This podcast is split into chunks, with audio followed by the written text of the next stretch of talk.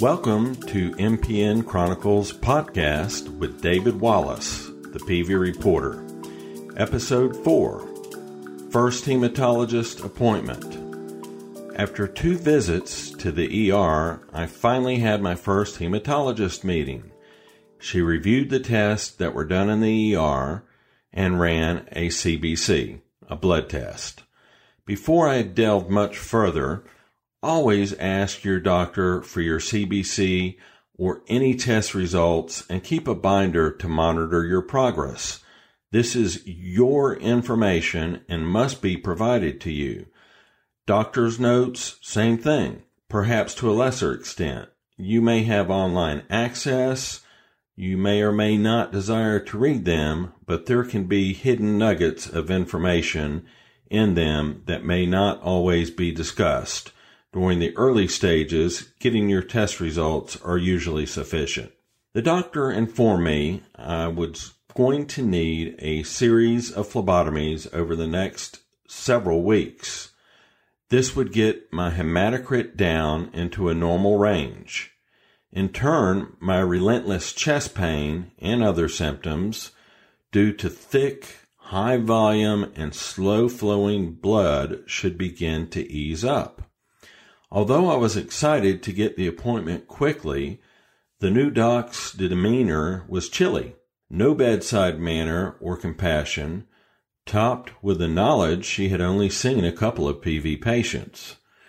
I don't think it sunk in, early on, how rough this journey would be. During the first 5 weeks, I had 12 phlebotomies, a sometimes frightful procedure that was mired with complications due to the ultra-thick blood. Think about a car that needs an oil change every 3,500 miles or so. What would that oil look like if the owner waited until 30,000 miles for the oil change? The car was still running. The oil would be thick as sludge. That's my PV blood analogy. After the first 4 or 5 phlebotomies, I looked like a heroin junkie with bruises, hematomas is the medical term, and track marks up and down both arms. On a positive note, what impressed me tremendously was a doctor's private nurse. Not only did she perform the phlebotomy each and every time, she was the kindest, sweetest, gentle and most caring nurse I have ever encountered during my PV journey. She had to frequently adjust every medical component of the phlebotomy setup just to fill up the 500cc blood collection bag.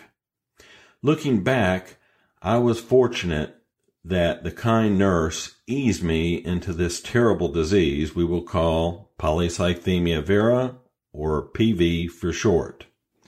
After 6 weeks or so, my new hematologist told me her nurse was retiring, and she referred me to a more knowledgeable, far more caring hematologist. Essentially, I think she was dismissing me as her patient for various reasons. Yes, I ask a lot of questions. PV was an evil nightmare that battered me both emotionally and physically. Yet, that was a situation that would change over the years as I became a very knowledgeable patient, aware of my treatment options, and well-studied in emerging therapies. Now, setting the tone for future podcasts.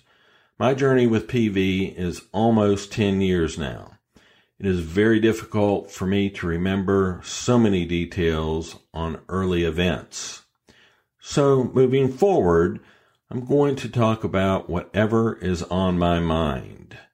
While I will definitely revisit the early past, as it made me the strong patient advocate I am today, the chronological thing is out the window, gone. So, stay tuned. I hope you enjoy the podcast, and thank you for listening.